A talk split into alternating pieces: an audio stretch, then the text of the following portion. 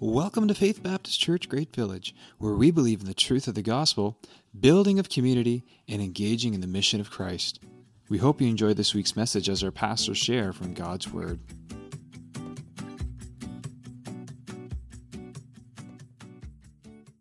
So uh, I've I've enjoyed uh, uh, being with you all and singing and praying together, and I just wonder if we could just maybe Uh, pause for a moment before we uh, get into Scripture today and just ask the Lord to be our our teacher and our guide. Would you pray with me? Lord in heaven, I thank you for your people. I thank you that we can that we're a part of a of a family, that we don't have to walk alone. We don't go it alone. I'm so grateful for it, Lord, for my brothers and sisters in Christ and and for all that it means to be a part of of, uh, of a, a people of God. A family of God.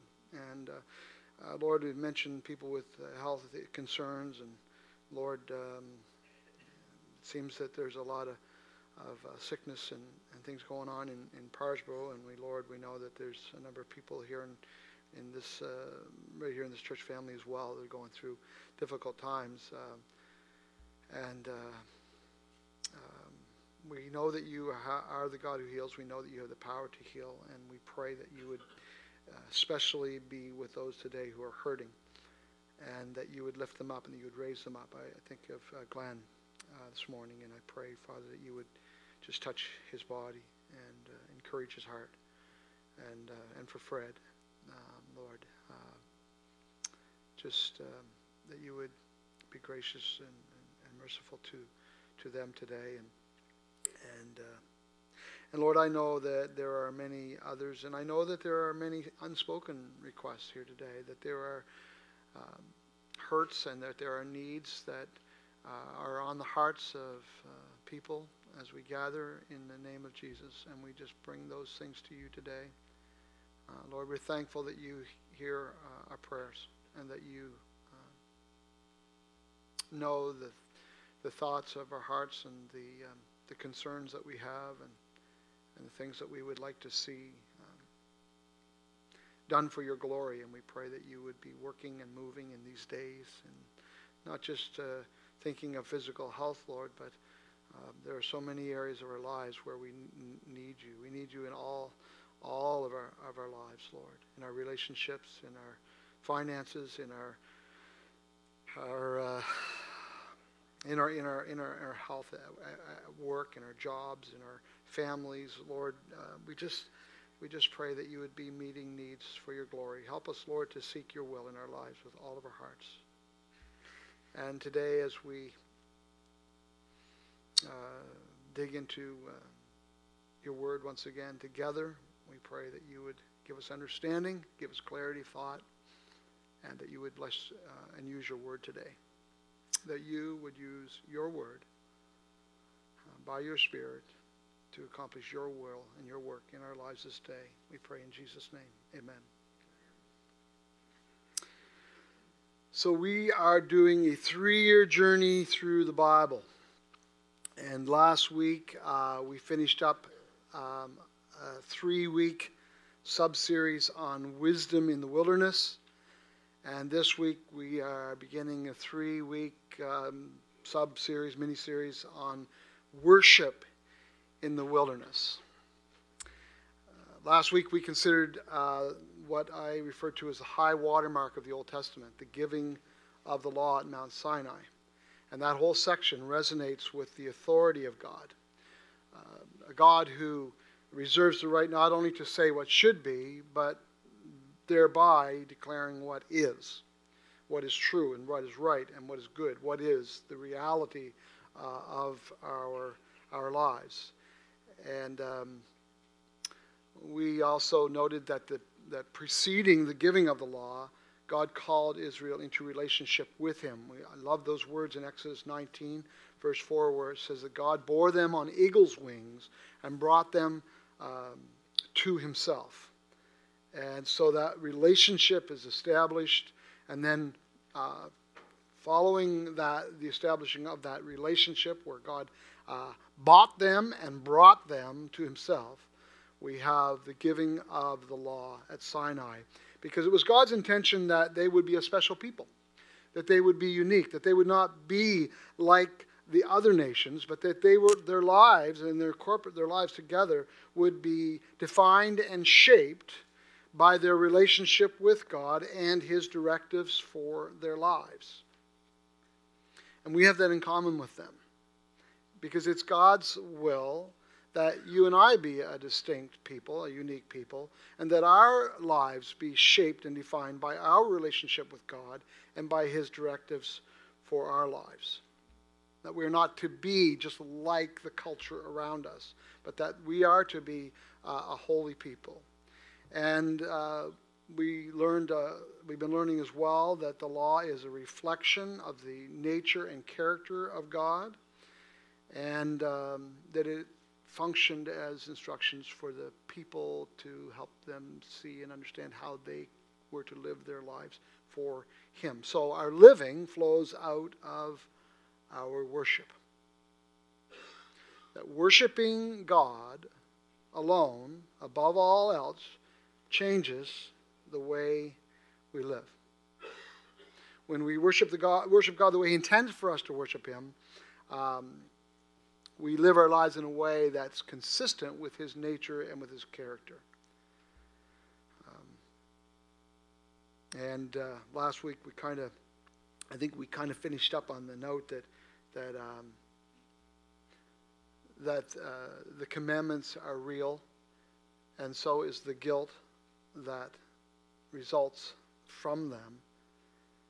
Uh, but that an even greater reality than that guilt is the reality of Jesus Christ, who is uh, God's gift to us, His grace and His love, His forgiveness, which is greater, Romans chapter five, greater than all our sin. Now, there are many misunderstandings, and I don't want to, I don't want to, we, we don't have time to camp or to park on the, the, the law and the giving of the law to try to understand all that there is to un- be understood about it. Um, Unfortunately, I, I hope and I pray that you you know you're reading and you're studying yourselves, because that's that's critical. It's essential. Um, but I, I, I'll mention a couple things. One of the greatest misunderstandings about the law is uh, that, that the people of the Old Testament were saved by the law, and now that we're in the New Testament, we're saved by grace. That's actually not true. Uh, no one has ever been saved by the law. No one has ever been saved by keeping the law, whether Old Testament or New Testament. Uh, it's never happened, and it, and it wasn't God's intention. The basis of our relationship with God, whether living this side of the cross of Jesus or the other side of the cross of Jesus in the Old Testament day, the basis for our relationship with God is always grace. Uh, no one can be saved by the law. No one was ever saved by the law.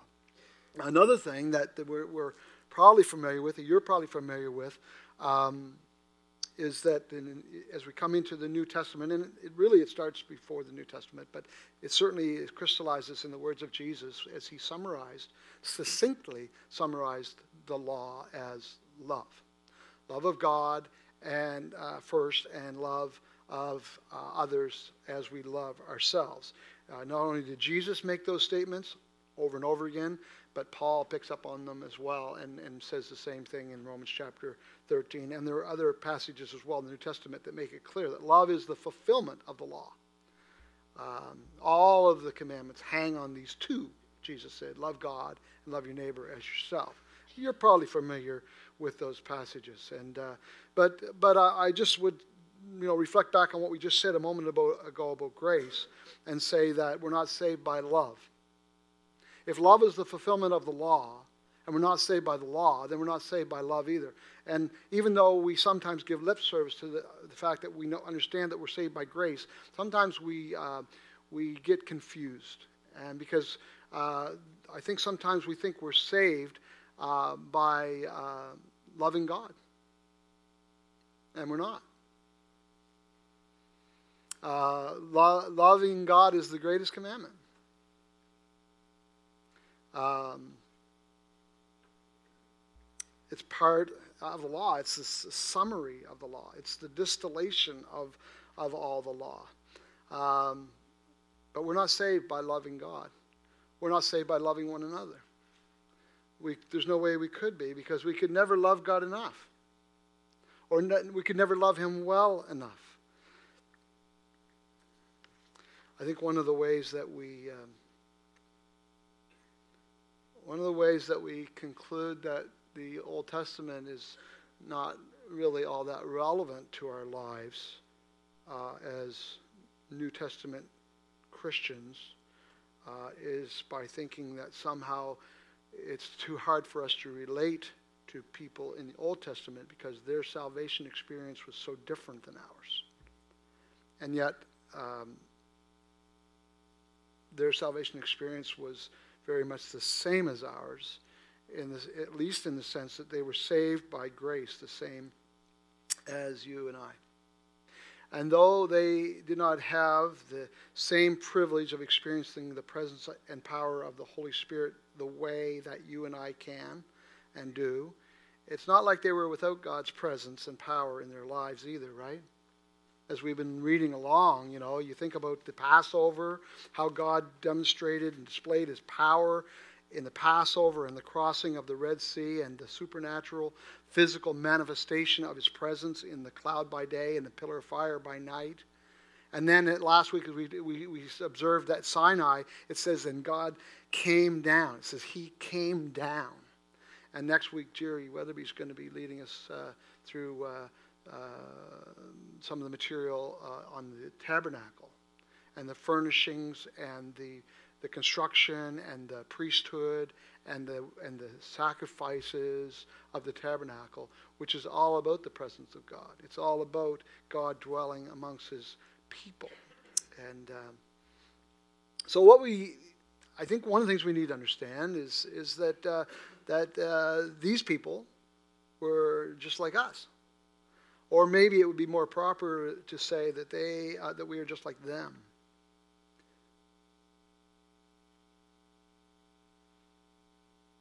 Because when we think that they were just so different than us, we lose the opportunity to receive from these passages what God wants to teach us, because we conclude they don't really apply to us. Now, the application is a little different. You can't just d- read the Old Testament and directly apply it to your Christian life. There, there is, there is a, a, a, a uh, the mediation of Christ uh, in the life of the New Testament believer. It, there is a difference, and, and we probably need to talk about that some, but but probably not right now. Uh, Another thing that I'll mention is that God doesn't change, and that's probably the mo- you know the most important point is God doesn't change. God doesn't change. In fact, God says He says this in uh, I think it's, I think it's in Malachi. He says, "I am the Lord; I change not." It's part of being God, being God. Is we, I think they call it uh, they refer to God being immutable. That means it, he he can't change. It's just like the Bible says God can't lie. If God changed, then He wouldn't be God. It's part of being God. He's perfect. You know, why would why would uh, God, who is perfect, change, right? And so God doesn't change. He hasn't changed. Uh, you might be familiar with that passage in Hebrews where it says Jesus Christ the same yesterday, today, and forever. So uh, the words of Jesus before Abraham was, "I am," the unchanging God. And what about the failures of the people in the Old Testament?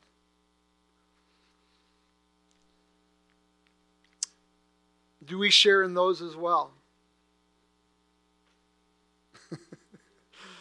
I think so. Have you ever wondered why the record of salvation history appears to be dominated by a litany of failures? It sweeps up even the most revered of biblical characters, men like David, into the disappointments of our lives as we come up short.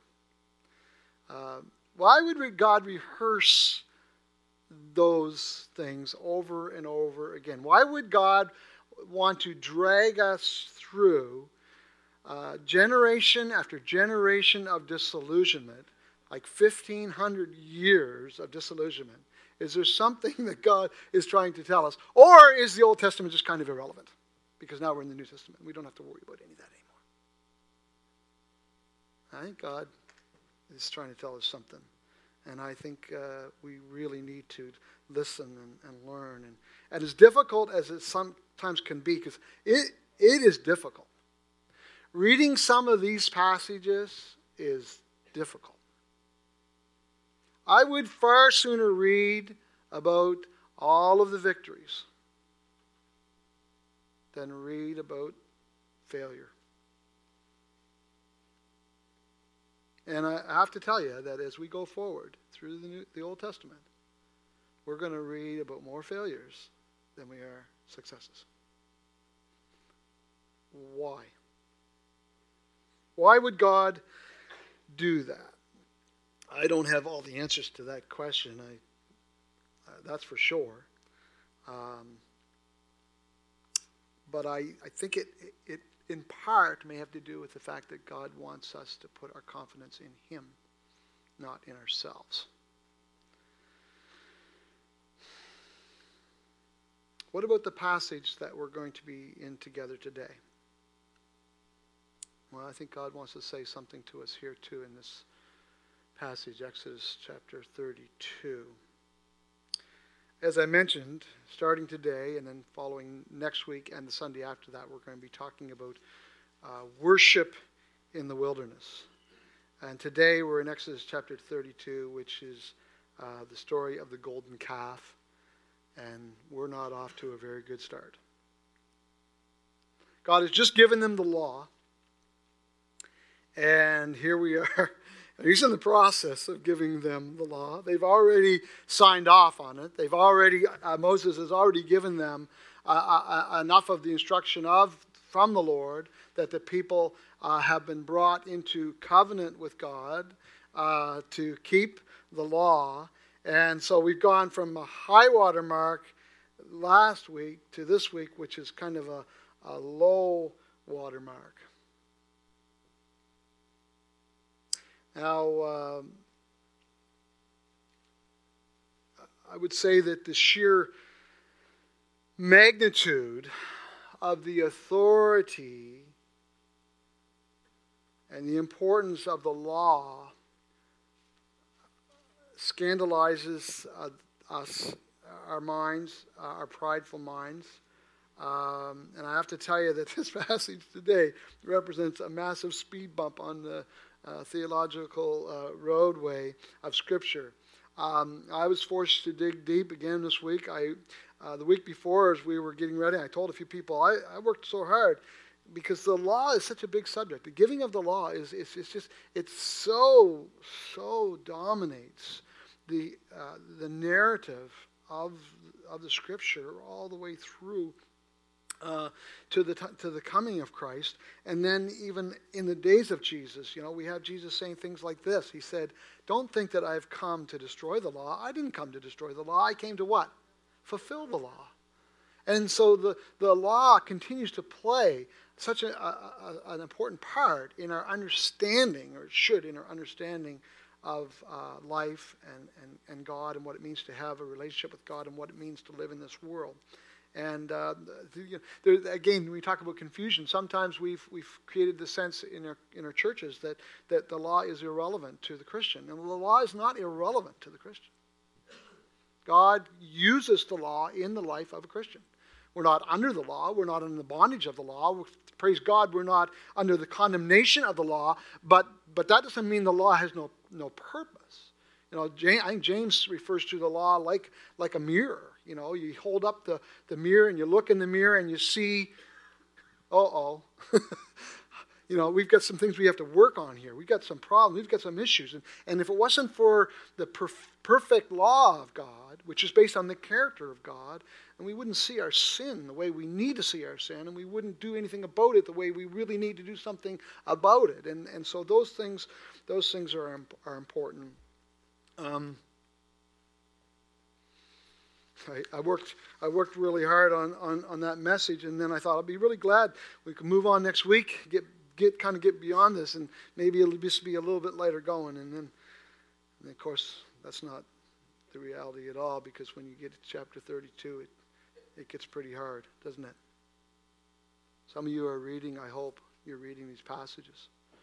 Um, because I've said it so many times, and I'll say it again right now. If you're depending on Sunday morning sermon to get you through these these scriptures and, and get you what you need to understand and to know from the Word of God to understand through through this, uh, it's not gonna it's not gonna cut it. You're gonna have to do you're gonna have to do some work. You're gonna have to do personal study of the Bible. I I believe in preaching. I really do. If I didn't, I wouldn't work hard at it. I wouldn't be so committed to it. I am, but but preaching is not enough.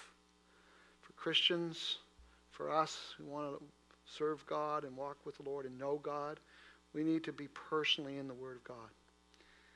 And that includes these Old Testament passages. Um,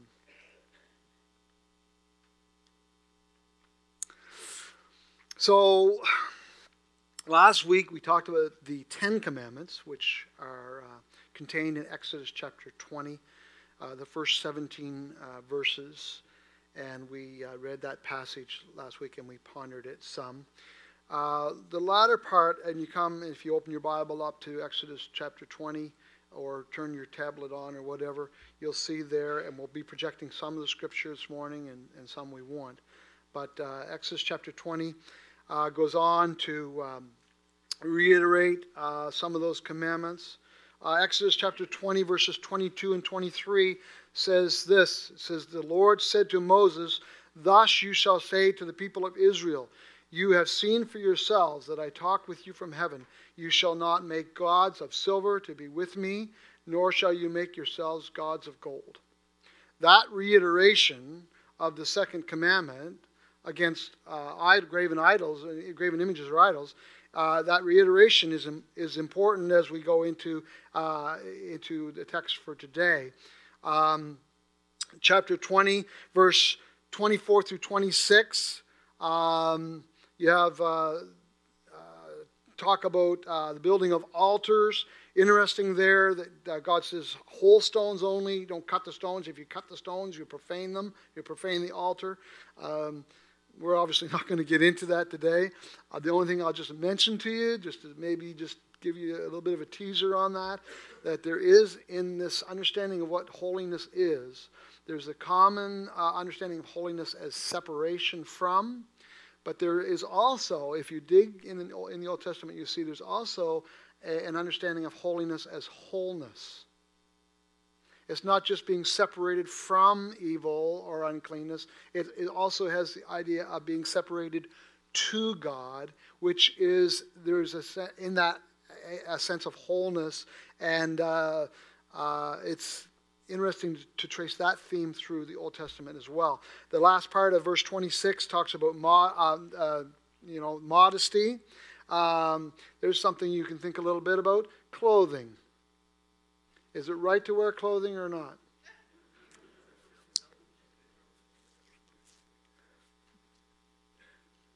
Where do those laws come from?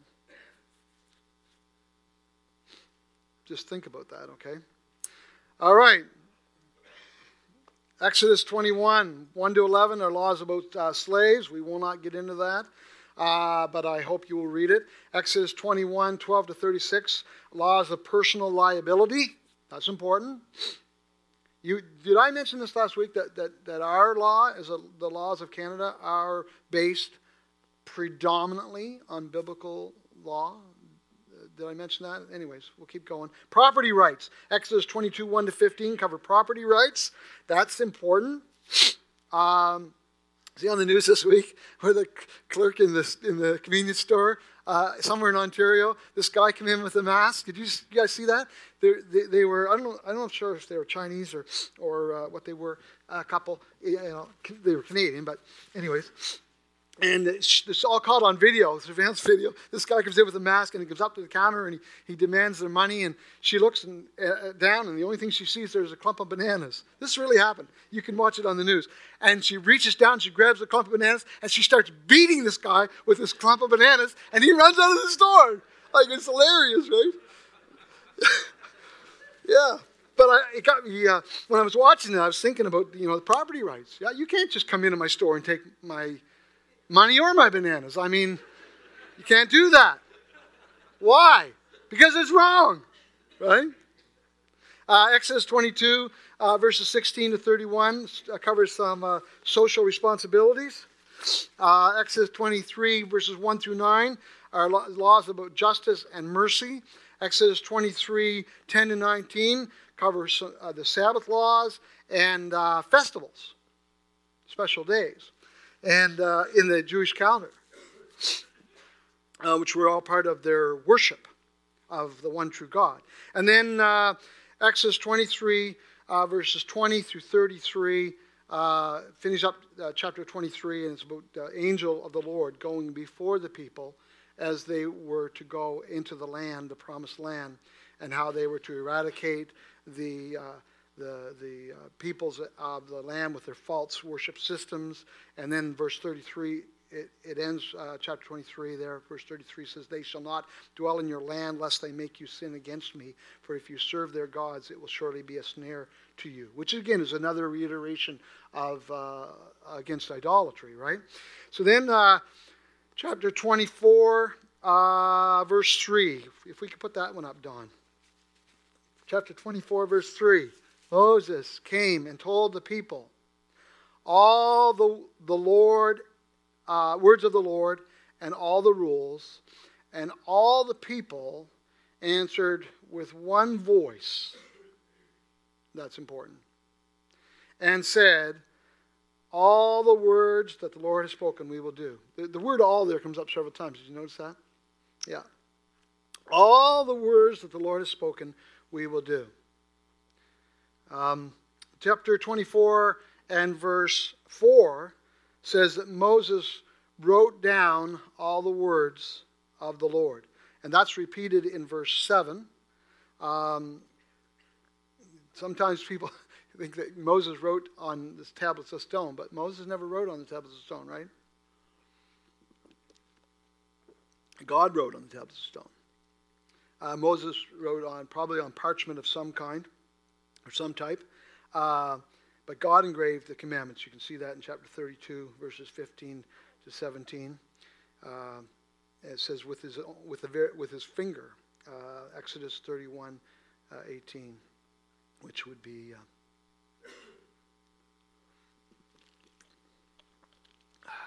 an anthropomorphism. For those of you who are with with us in our book study on Saturday morning. Anyways, uh, the people's response is repeated in verse seven, where it says Moses took the, the book of the covenant. They noted these words. Moses took the book of the covenant and he read it to all the people. And the Lord, and the people said, verse this is twenty-four seven, "All the Lord has spoken, we will do, and we will be obedient." Chapter twenty-four, verses nine to eleven, Moses and Aaron, Nadab and Abihu, the seventy elders of Israel went up, and they saw the God of Israel. There was under his feet, as it were, a pavement of sapphire stone, like the very heaven for clearness.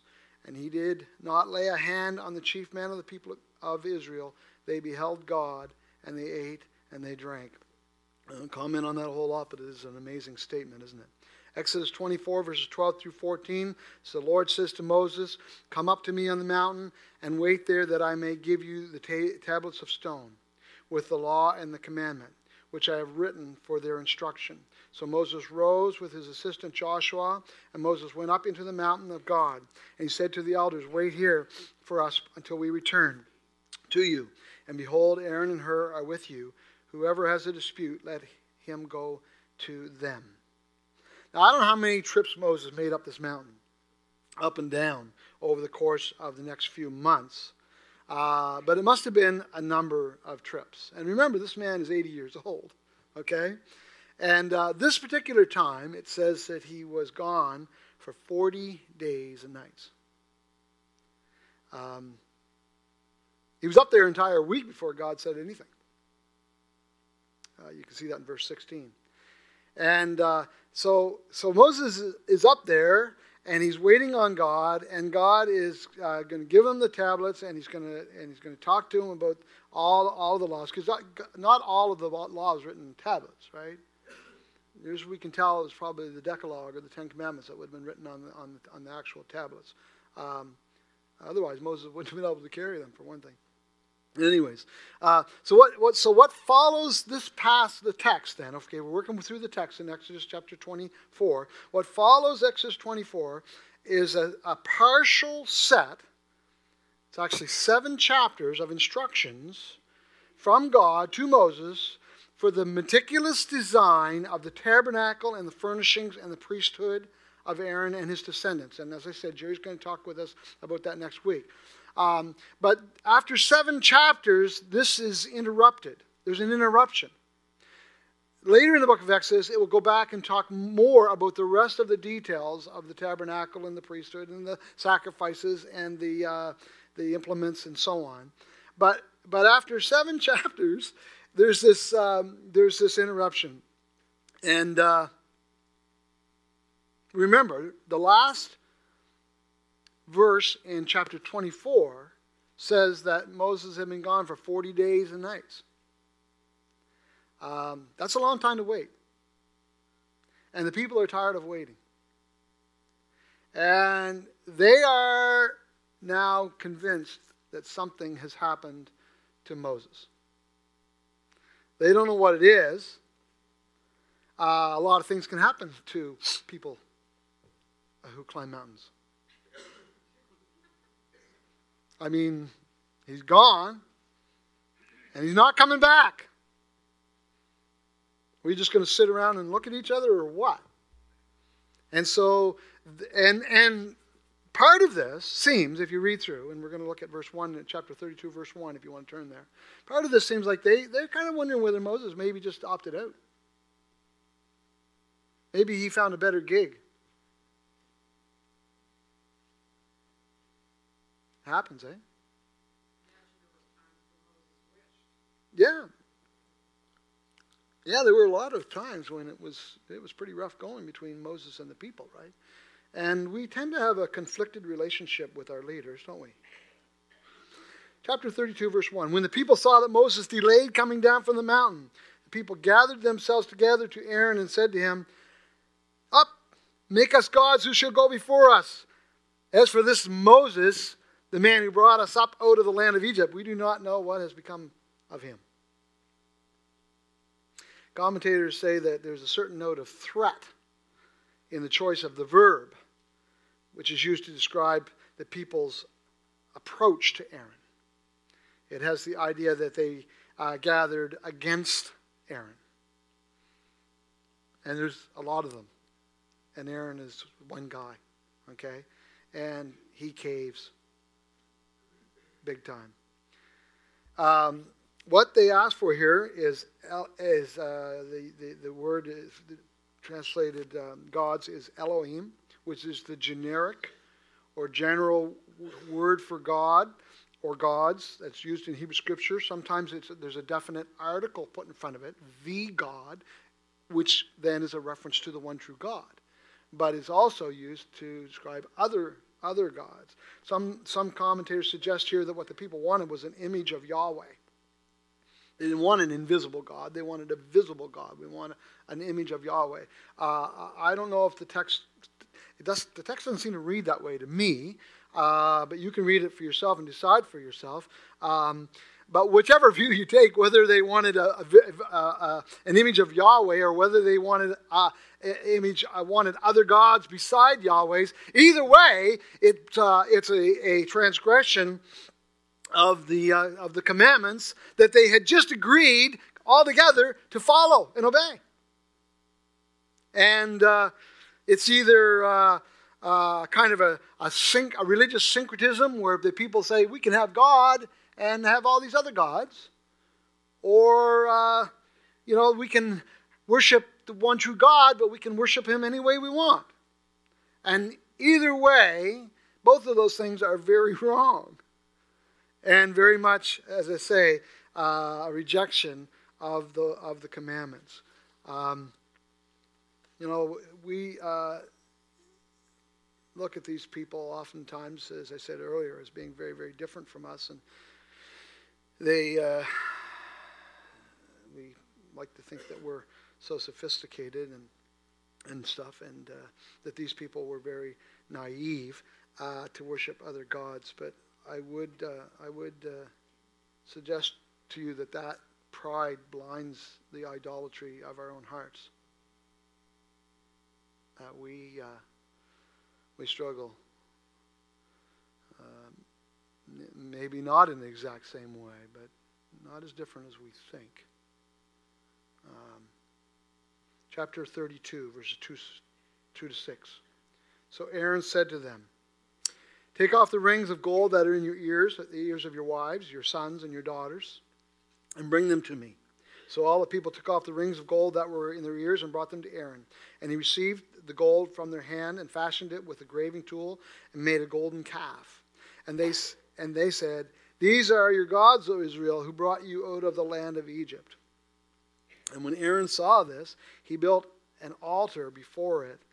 And Aaron made a proclamation and said, "Tomorrow shall be a feast to the Lord," or feast to Yahweh. And so there's the syncretism. There's the, the kind of combining, you know, we'll, we'll, we'll, we'll have the best of both worlds. We'll have God and we'll have all these other gods as well, and and uh, all these other ways. Uh, uh, and, uh, of course, it's not, doesn't work that way. So they rose up, it says in verse six, they rose up early the next day and offered burnt offerings and brought peace offerings. And the people sat down to eat and drink and rose up to play. And as I said, these uh, this would have broken at least the first three of the Ten Commandments. And Moses had no idea this was going on. No idea. Poor, poor guy, you know, he's up there, eighty years old, up and down this mountain. He doesn't know what's going on. But God does, right? And so, chapter thirty-two, in verse seven, says Moses, uh, uh, Yahweh spoke to Moses. "Go, get down, for your people, who brought, who you brought up out of the land of Egypt, have corrupted themselves." I don't know. Do you feel for him? I, I feel for him. It's like, you know, can you just picture Moses going, "My people? I thought these were your people. What do you what do you mean that I brought up out of Egypt? Hold it a minute. I thought you delivered the people out of Egypt." And I don't know exactly what all kind of point God is trying to make here, but I just, you got to feel for him. I, I think we do. And uh, God says, uh, God goes on in, in verse nine and ten, the Lord said to Moses, "I have seen this people, and behold, it is a stiff-necked people." I feel like that this morning, actually. Uh, it's a stiff-necked people. "Now, therefore, let me alone, that my wrath may burn hot against them, and I may consume them, in order that I may make a great nation of you." Now, last week, uh, I, I quoted a couple, I actually put a couple of verses on the screen from Genesis chapter six. Um. And I, I actually, brought, uh, I'm going to get Don to put them up again. Genesis six, verses five through seven says, "The Lord saw the wickedness of man that was great on the earth, and that every intention of the thoughts of his heart was only evil continually. And the Lord regretted that he had made man on the earth, and it grieved him in his heart. So the Lord said, I will blot out man whom I have created from the face of the earth, man, uh, face of the land, man and animals and creeping things and birds of the heavens, for I am sorry that I have made them." It's a similar kind of thing, isn't it? Like God's like, okay, uh, get Moses, just just step aside for a minute. I'm just going to take, I'm taking them all out. I'll start over again with you. Just like I started over again with Noah, you know. And and then we have this, this uh, uh, picture of Moses interceding for the people. And uh, it says in verse eleven to fourteen, Moses implored the Lord, his God, and said, Lord, why does your wrath burn hot against your people whom you have brought out of the land of Egypt with great power and with mighty hand? Why should the Egyptians say, with evil intent did he bring them out, to kill them in the mountains and consume them from the face of the earth? Turn from your burning anger and relent from this disaster against your people. Remember Abraham, Isaac, and Israel, your servants, to whom you swore by your own self and said to them, I will multiply your offspring as the stars of heaven, and all the land that I promised I will give to your offspring, and they shall inherit it forever. And the Lord relented from the disaster that he had spoken of bringing on his people. This is a, an incredible um, uh, picture of intercession, where Moses intercedes for the people. And uh, oftentimes in the Old Testament, biblical characters will become t- uh, types of Christ. They will they will uh, imperfectly represent uh, the, the, the, the ministry of Jesus. Uh, and this is one of those cases where Moses makes intercession. And it doesn't stop here either. Later on in the chapter, he says to God, um, you know, blot me out of your book of life. Um, which reminds me of Judah and Joseph, you know, take me in their place, uh, which is an incredible uh, picture of intercession, as I say. Um, but in intercession, he mentions two things. He, he says, you know, you, what about your reputation to the nations, and what about your promises to Abraham, Isaac, and Jacob? And God responded to that intercession. And uh, this says in verse fourteen, the Lord relented. That doesn't mean that there would be no consequences. So God's not going to just wipe them all out, but that does not mean there will not be consequences. Uh, so Moses, I mean, he he still doesn't know, right? I mean, he knows, but he doesn't. He hasn't seen it, right? But he he, he connects with Joshua, who he has uh, who has he has with him there, and whether. Uh, and they, uh, uh, together, they, you know, they scurry down that mountain as fast as his eighty-year-old legs would take him. And uh, he's got these tablets of stone. I can only imagine how much they weighed. And uh, the whole thing must have been an immense burden and trial for Moses. Uh, partway down, they hear a, a noise coming from the from the camp. And uh, Joshua says, "Look, Moses, um, you know, I hear the sound of war in the camp." And Moses says, "Son, that's not war that you hear. That's singing." And uh, verse eighteen. And then the text goes on to say that when they got to the camp and they saw the calf and the people dancing around, Moses got so angry that he threw those stone tables to the ground, and they broke in pieces there at the foot of Mount Sinai. That's what it says. You can read it in verse nineteen. Now the symbolism of that is is is hard to escape, right? Those broken commandments at the foot of the mountain of revelation.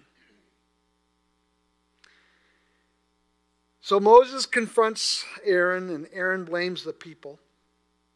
And he comes up with this cock and bull story that basically says, I threw the jewelry into the fire and out came this calf. Verse, tw- verse twenty-four. You know how you know, people get desperate. They come up with desperate things, right? And that was pretty, pretty desperate. What follows at this point is uh, is a a, a, nar- a bit of narrative that, that has troubled me every time I've read it. Honestly. Uh, verses twenty-five to twenty-nine of Exodus thirty-two says, "And when Moses saw that the people had broken loose, for Aaron had let them break loose to the derision of their enemies, then Moses stood in the gate of the camp and said, 'Who is on the Lord's side? Come to me.' And all the sons of Levi gathered around him. And he said to them, 'Thus says the Lord God of Israel, put your sword on your side, each of you, and go to and fro from gate to gate throughout the camp, and each of you kill his brother and his companion and his neighbor.' And the sons of Levi did according to the word of Moses, and that day about three thousand men of the people fell. And Moses said, 'Today you have been ordained for the service of the Lord, each of you at the cost of his son and his brother, so that he might bestow a blessing upon you this day. I said to Andy this morning, I said, you want to preach this message? I want to preach this passage. It's um, it's a. This is one of those passages we we nice um, we quaintly refer to as difficult passages. The Bible has difficult passages in them in it. Some of you may not realize that the Bible has difficult passages in it, because when you get to these passages, you just kind of skip over them. Or you go, oh, I, I can't handle that. Um, I don't understand, and I just, I'm just not going to think about it. Well, we're going to think about it uh, today in the time we have remaining, which is not a lot, but we're going to try to make a, a few uh, observations here. Um, the uh, who is on the Lord's side was the call that went out. And that's literally, literally in Hebrew, who is for Yahweh? And the implication, one of the implications is to be for Yahweh is to be for Yahweh alone. The latter prophets uh, will pick up on and make the point over and over again that there are no gods beside him. He doesn't share his glory with another. It can't be Yahweh and anything else. If you're going to worship God, you have to worship God alone. And that means that not only does that exclude other gods, but that excludes people too. That there is not a relationship on this earth that should take precedence over your relationship with God. Exodus chapter twenty, verse three says, you shall have no other gods before me. And that phrase, before me, can also be translated beside me. And then he goes on to say, uh, uh, for I am a jealous God. And that would imply that God requires a singular devotion. A singular devotion. Now just stay with me here. When you come into the New Testament, and you uh, we come... in the early parts of the gospel accounts, we have Jesus in the wilderness. If you want to understand the scripture about Jesus in the wilderness, you need to pay close attention to the material that we are going through right now. Because this material, the last half of the book of Exodus, the book of Leviticus, the book of Numbers, and the book of Deuteronomy, chronicle the Israel's time, forty years, in the wilderness, where they were, as the scripture says, tempted, and they failed. Jesus did not fail, but when you read through his temptations, uh, that he, the temptation he faced, it's and his responses, all three of Jesus' responses come from the wilderness wandering texts of, of uh, Deuteronomy. Uh, in Luke chapter four, Uh, it says that Satan took him up and showed him all the kingdoms of the world in a moment's time, and said to him, to you I will give all this authority and their glory, if you will, what? Worship me. And Jesus responded, quoting from Deuteronomy chapter six, verse thirteen, it is written, you shall worship the Lord your God, and him only shall you serve. There is a singular devotion required in our worship of God. I have to, to, to tell you, if you don't know, but I'm sure that many of you do know, that in the weeks and months ahead, we're going to be reading many passages that tell the story of people being killed as a righteous act of God, commanded by God and sanctioned by him.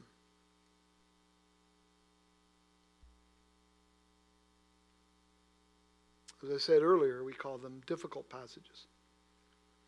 This one here is not the first one. Uh, I would say that the flood is the first of this type of difficult passage, where we have God basically uh, condemning the entire population of the earth. And you may or may recall, not, not, may not recall, that when we were there, if you were here uh, back in this fall when we talked about that, I I, I said to, to, to you then that the Bible doesn't waste any time in, in avoiding the subject of judgment. That the subject of sin and the fall in Genesis three, where it's recorded in Genesis three, is followed quite readily by the, the, the murder of uh, Abel. And quite shortly after that, with God saying, you know what? I'm taking them all out. Because the thoughts and intents of their hearts are just only evil continually. And I, and I regret even having made them. And here, though, we have a, a, a couple of things that really make this passage uh, difficult. Uh, uh, one thing that makes this passage here difficult, I, I think you, you will agree with me, is that uh, we have now uh, a situation where it's, it's not, you know, God deciding whether to take somebody out or not take somebody out. Now he's using people.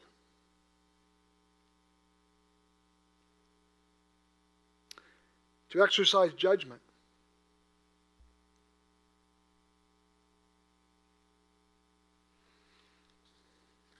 Um, the other thing about this passage that makes it difficult, I'm sure you'll agree, is that it references family and friends and neighbors.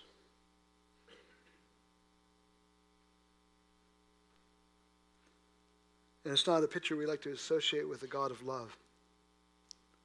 So I'm going to try to offer you a couple of thoughts. My, this clock here says twelve o'clock. Is that right? Is that right, twelve? Okay. And I'm pretty sure I got started early today, but um, I don't want to gloss over this. I, don't, I and I don't want to just, um, you know, leave you just kind of without taking a serious, you know, um, some serious effort here. Uh, I pointed out a couple of things. Uh, w- one, I think it's important for us to understand. I, I referred earlier to that statement where it says, and the people all with one voice responded. And I think it's important for us to understand that that these this these the laws, this this point in Israel history, this was a covenant that God had made with the people as a whole. That the covenant that God made with them was a collective covenant, that they had a collective identity and a collective responsibility, and therefore they had a collective culpability. They were responsible for the law. God had made a covenant with Israel, and they stood and said, all the Lord commands, we will do. And that responsibility Not just include didn't just include the responsibility to obey, it included the responsibility to carry out the justice of the laws. Because remember, God is establishing a nation here. Now, we live in, in the nation of Canada, so we have laws too. And and you would be uh, quick to point out and right to point out that we have policemen, uh, and we have courts, and we have judges. Uh, and we have uh, politicians who are responsible to create legislation. Um, but what if, what if we are the government? What if the government is actually put in place to represent us?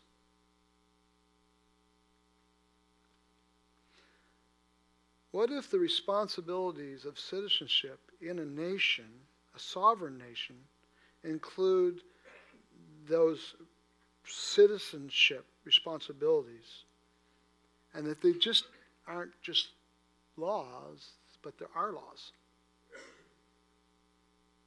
Do, do you realize that when somebody gets in a vehicle after consuming al- drugs or alcohols and drives down the road and, and, and, and, and gets in an accident like happened here in Lower Sackville last weekend, and they take him and pull him into the courts and and, and, and prosecute him according to the laws of the land and then, and then punish him accordingly? Do you realize that you and I bear responsibility for that? We do. And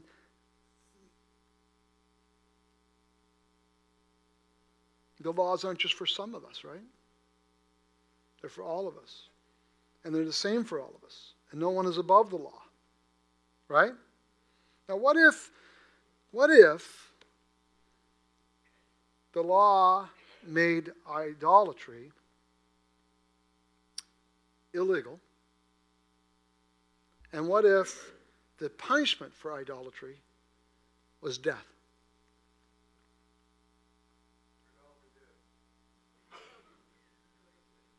We would, Ed. That's correct, yeah. One of the things I think we need to understand is that these laws were not just religious laws. This is an entire legal and judicial system for the national uh, state of Israel, which was a theocracy in the Old Testament, with God at the head. And the law of God said, no idolatry. And the punishment for idolatry is death. It, that's not the the death penalty wasn't just for idolatry. In under the law, the Mosaic Law, the the penalty for uh, for uh, if you uh, uh, hit your parents, you were to be stoned to death. In fact, it says uh, th- that uh, all the people were to particip- participate in that stoning. Just like it says, all the people answered together and said, all that the Lord has spoken, we will do. That's Exodus nineteen, verse, verse eight. And so this is a covenant. This is a covenant ceremony. Moses repeated, reported, it says there in uh, Exodus nineteen, verse eight, that Moses reported the words of the people to the Lord. Think about that for a minute. Did, did God not hear them? Did God not, did God not, was not God not there? Of course God was there, and of course he knew. And he co- so why does it say Moses reported the words? Because this isn't a this is a ceremony. This is a covenant ceremony.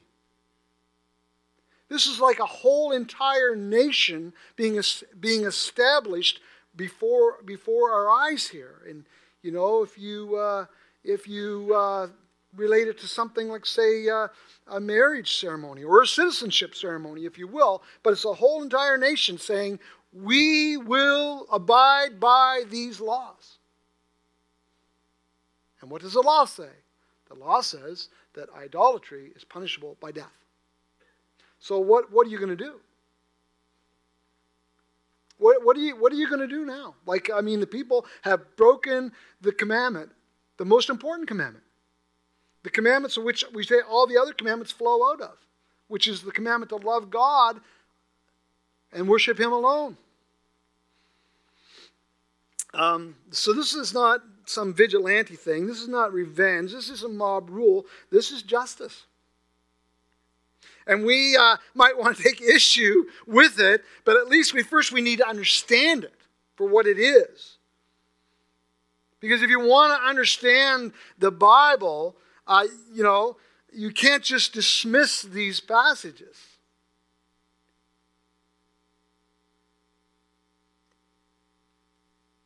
Some of us want to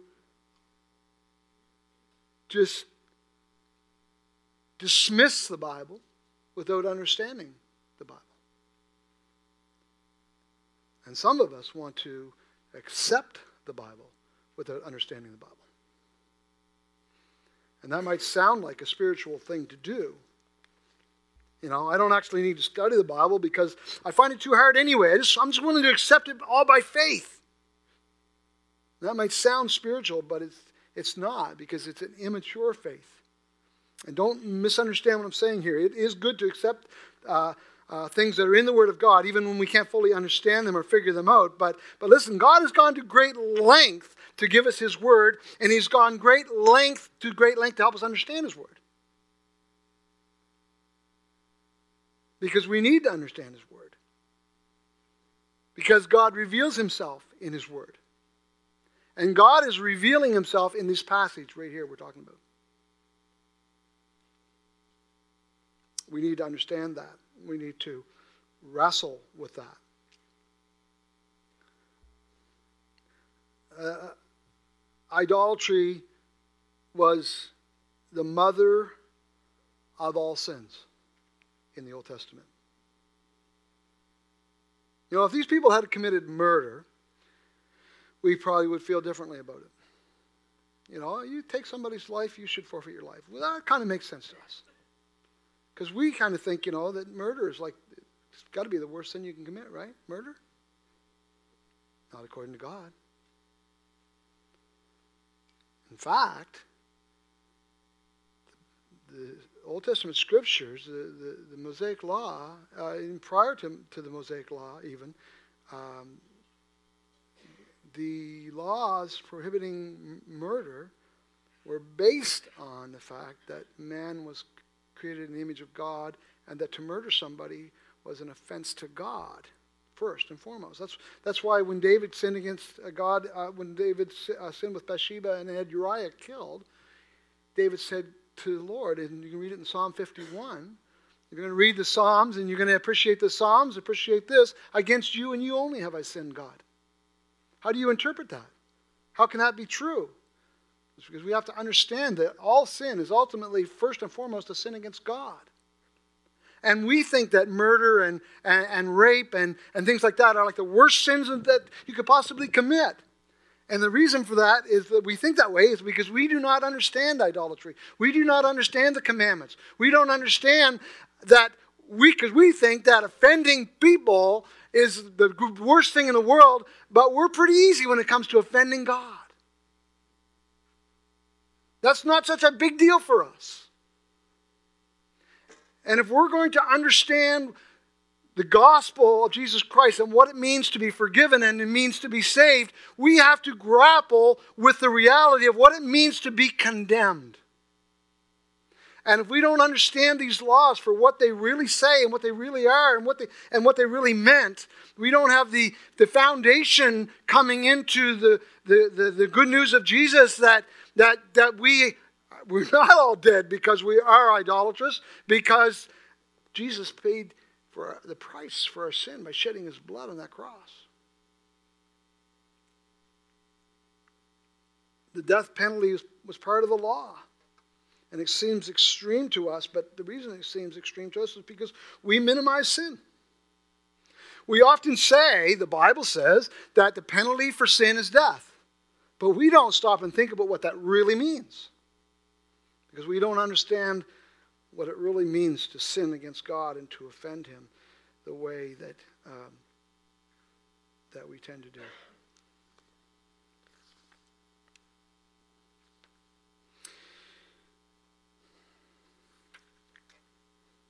There's um, there's uh, there's a lot that I probably should say that I, I won't say today because I I um,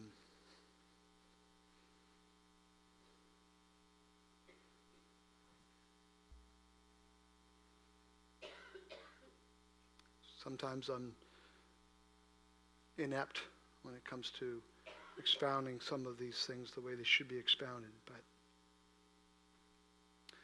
Uh, just bear with me for another moment or two, if you would. Leviticus twenty-four, verse sixteen says, whoever blasphemes the name of the Lord shall be surely be put to death. All the congregation shall stone him, the sojourner as well as the native, when he blasphemes the name, shall be put to death. Jesus was accused of blasphemy. They tried to stone him. More than once. He told his followers, you will be brought before kings and governors for my name's sake. And the hour is coming when whoever kills you will think he is offering service to God.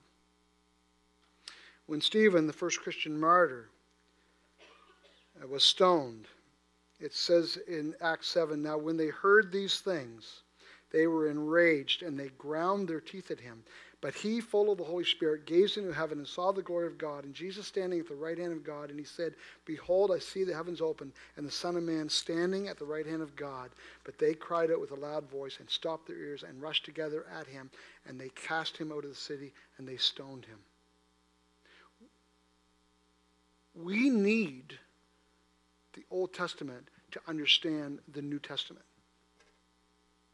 We don't really know what's really going on to any kind of depth in the New Testament until we've really wrestled through these passages, and some of them are very, very difficult. Jesus also said this. He said, your A person's en- enemies will be those of his own household. Why? Think about it. I uh, I think that a lot of times our inability to understand uh, the Bible the way we uh, should understand the Bible, I think sometimes it's because we don't understand sin the way we should understand sin. We kind of give lip service to it, but we don't really understand what it means to offend God. And I think that that hampers our ability to be able to understand the gospel. I really do. I think we treat sin lightly, and therefore, we treat the gospel lightly. Say, oh God, I'm so thankful that you you gave your son, and you, Jesus, that you laid down your life for me so that I can be forgiven. How thankful are we if we don't understand what it really means to be condemned by our sin? I don't profess to try to, to I don't profess to understand all of this stuff in any way perfectly, and, and I don't want to say that this is not a difficult passage, and there's many difficult passages in Scripture. But I but I believe they're there for a reason. I believe that God is, wants to say something to us. He wants us to understand something. Even when that something is very horrible. Because sin is horrible. And we think death is like the worst thing that can happen. Uh-uh. Just like murder is not the worst sin. Death is not the worst punishment.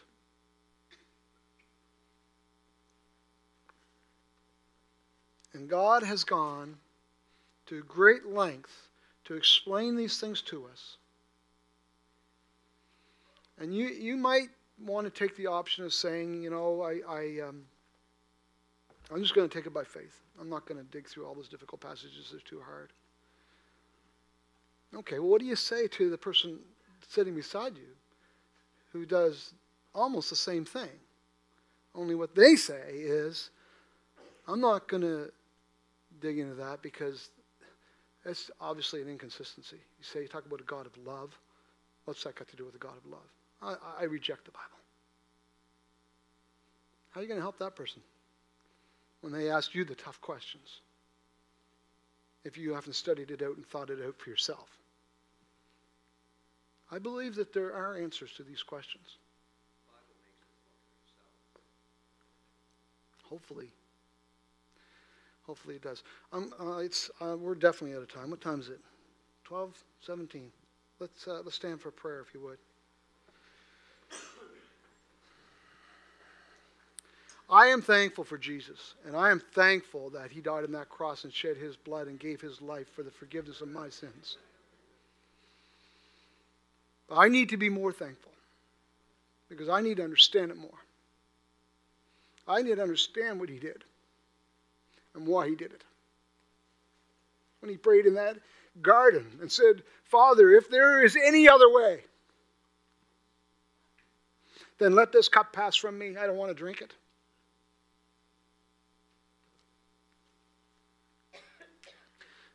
If you are here today and you have not receive Jesus Christ as your personal Savior, you are under the condemnation of your sin, and you will die someday. And when you die, you will stand before a holy God. And you will stand there all alone without a Savior.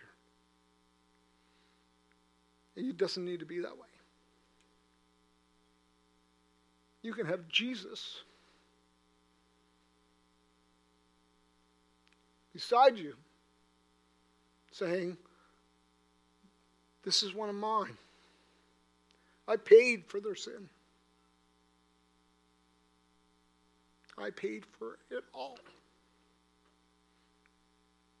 Every stinking bit of it. I took it all on myself. I bore the full wrath of a holy God on my in the, on that cross for them.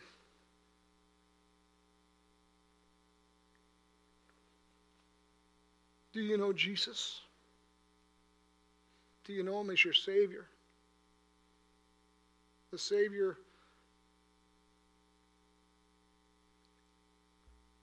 who took your place. Lord, I thank you for these people this morning and for their incredible patience as they've sat and listened and thought and, and read your word. I just pray, Lord, that you would bless us with conviction, that you would bless us with a conviction of the Holy Spirit as you convict us of our sin and of our need, and as you convince us that Jesus lives and that he died for our sins and he rose again and that he is a Savior and he is the only Savior, that there is no other name under heaven given amongst men whereby we must be saved. And that at the name of Jesus every knee will bow and every tongue will confess. Jesus is Lord, to the glory of God the Father. I pray that you would convict and you would convince, and I pray, Lord, that you would just do a, a, a tremendous work of revelation and knowledge of yourself in this in this church family. In Jesus' name, amen.